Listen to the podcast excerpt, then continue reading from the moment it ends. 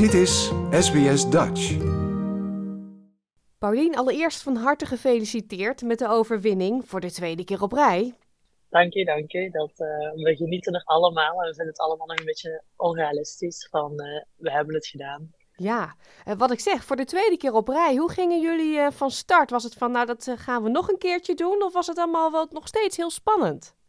Nee, nee, het is altijd wel de bedoeling geweest van we gaan het nog een keertje doen. Uh, want we zijn eigenlijk als tweede gestart in Darwin. En we zijn dan eigenlijk na de eerste 40 kilometer hebben we heel snel uh, Zonnewagen 8 kunnen inhalen. Uh, en vanaf toen is het echt geweest van oké, we moeten die leiderspositie gewoon behouden. En zo goed mogelijk ons best doen. Natuurlijk, je moet denken, dat is een Solar Challenge. En je doorkruist 3000 kilometer. Waar dat heel veel wind aan te pas komt. Waar dat temperaturen, bushfires, noem het allemaal op. Dat dat eigenlijk allemaal ook invloed heeft. Dus je kunt u eigenlijk maar zo goed voorbereiden. Um, tot eigenlijk de natuur het overneemt eigenlijk. Als, allez, daar komt het op neer. Ja, want je noemt nu de bushfires. Dat lijkt me toch wel ja. even spannend. Uh, de bushfires waren heel spannend, omdat we eigenlijk op dag 1 hebben we echt hele zware bushfires gehad. De zonnewagen is daar ook voorbij gereden. Dat was dat is super heet voor onze piloot. Maar ja, dat is natuurlijk ook heel gevaarlijk, want als de auto daarmee in contact zou komen, of het een of het ander, je zicht vermindert. Allee, er zijn zoveel zaken die daar echt gewoon gevaarlijk bij zijn. Maar ja, je verlaagt dan je snelheid om er dan 100% voor te zeker van oké, de auto kan vlot doorrijden. We hebben ook sowieso een auto daar nog voorrijden, die eigenlijk de zonnewagen mee begeleidt. Dus dat is eigenlijk heel positief. Maar dan dag twee hadden we eigenlijk opnieuw bushfires. En dat was eigenlijk ja, een bushfires verder een binnenland in, die eigenlijk ter grootte van Tasmanië waren, wat natuurlijk gigantisch is. Maar dat brengt dus ook heel veel uh, hoop met zich mee. En dat heeft er ook voor gezorgd dat we dan dag 2 veel, meer, veel minder energie hebben binnengehaald dan we eigenlijk gewild hadden. En ik denk dat dat ook voor alle teams is. Um, waardoor het op eigenlijk dag 3 super interessant was. Ja, want uh, die energie die je niet kon binnenhalen, heb je nodig om de volgende dag volle kracht te kunnen rijden natuurlijk inderdaad. Dat, uh, want ja, we hadden dan op dag 2 minder energie binnen. En dan dag 3 was het super veel zijwinden. En Twente was ons ook aan het inhalen. Dus het was dan kijken van oké, wat gaan we doen? En op welke manier gaan we het hier eigenlijk uh, spelen? Ja, Twente kwam mwah, redelijk dichtbij. Maar ook weer niet echt zo dichtbij, denk ik, dat jullie dachten, oeh, die Nederlanders. we hebben toch wel, uh, dag drie hadden we toch wel van oké, hoe gaan we het nu dag vier nog aanpakken? Want acht minuten, dat klinkt misschien veel, maar dat is eigenlijk echt niet veel, want we moesten op dat moment nog 1500 kilometer afleggen. Dus uiteindelijk, ja, we hadden al 1500 kilometer afgelegd en dan waren dan nog eens 1500 kilometer. Dus eigenlijk alles kon nog gebeuren. Zelfs al hadden die een uur achter gestaan, als wij een probleem hadden gehad, als wij ergens een energieprobleem, allee, er kon zoveel zijn. Dus acht minuten was toch wel echt nut voor ons. En we waren dan ook toch wel een beetje nerveus. Maar ja, het team heeft zich dan koppen bij elkaar gezet en gewoon gezegd van oké, dit is de strategie die we gaan rijden. En zo gaan we gewoon zorgen dat we die, ja, die leiderspositie gewoon niet afgeven. Ja, en kun je een tipje van de sluier lichten wat dan zo'n strategie is? Waar hou je dan rekening mee? Wat doe je dan?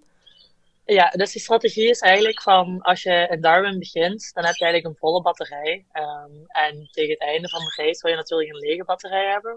Uh, maar dat betekent dus ook dat tijdens de race gaat je kijken van oké, okay, ik heb zoveel inkomende energie, ik verbruik zoveel.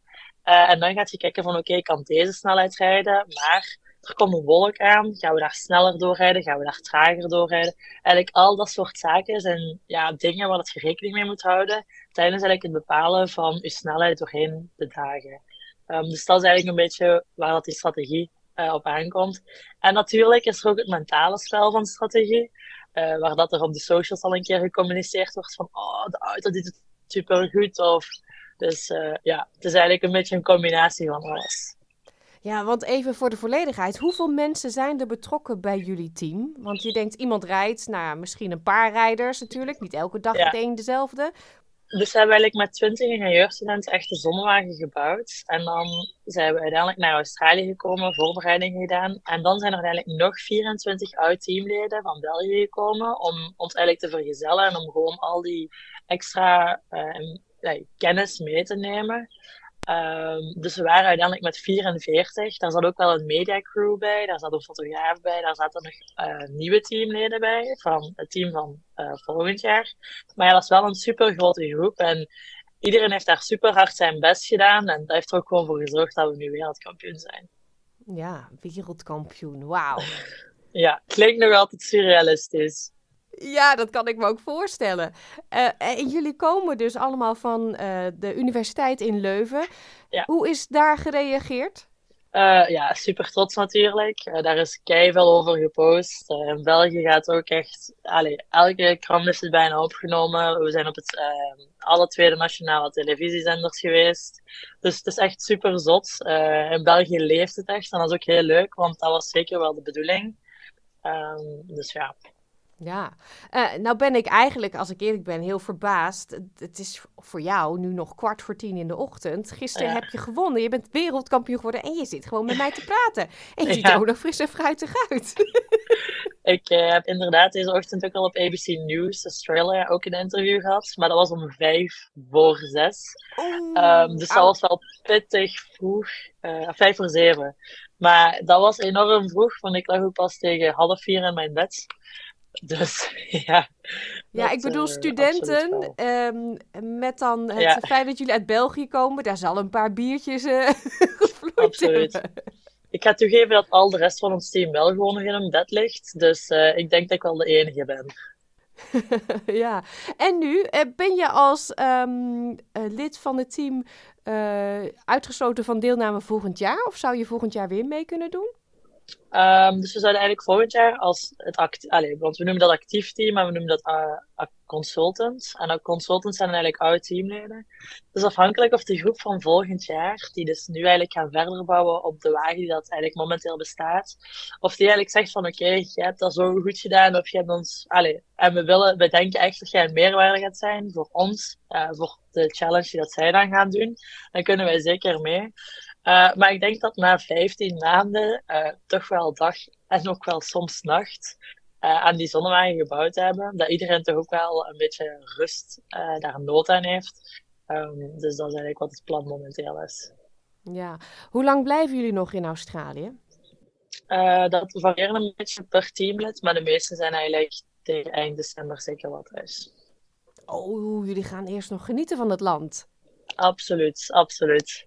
Ja, maar niet in de zonnewagen natuurlijk. nee, die wordt uh, nu maandag, gaat hij de boot terug op en uh, gaat hij dan terug richting België. Mm -hmm. Ga je zelf wat uh, zien van het land? Ja, absoluut. Ik ga de Oostkust nog doen. en ja, dan ook zo de Great Ocean Road. Dus ik kijk er wel echt super hard naar uit. Tijd voor wat welverdiende rust na al die spanning en sensatie. Ja, absoluut. Dat, uh, zeker die laatste vijf dagen zal ik zeggen dat toch wel een beetje uh, een paar jaren van mijn leven gekost heeft. Ja, als je terugblikt op die uh, week van Darwin naar Adelaide, wat is je meest favoriete moment? Oh, um, ik denk gisteravond, of ja, eergisteravond, toen we eigenlijk in uh, na Port Augusta, toen we eigenlijk wisten van oké, okay, we staan zoveel minuten voor. Uh, het gaat moeilijk zijn om ons nog te laten inhalen.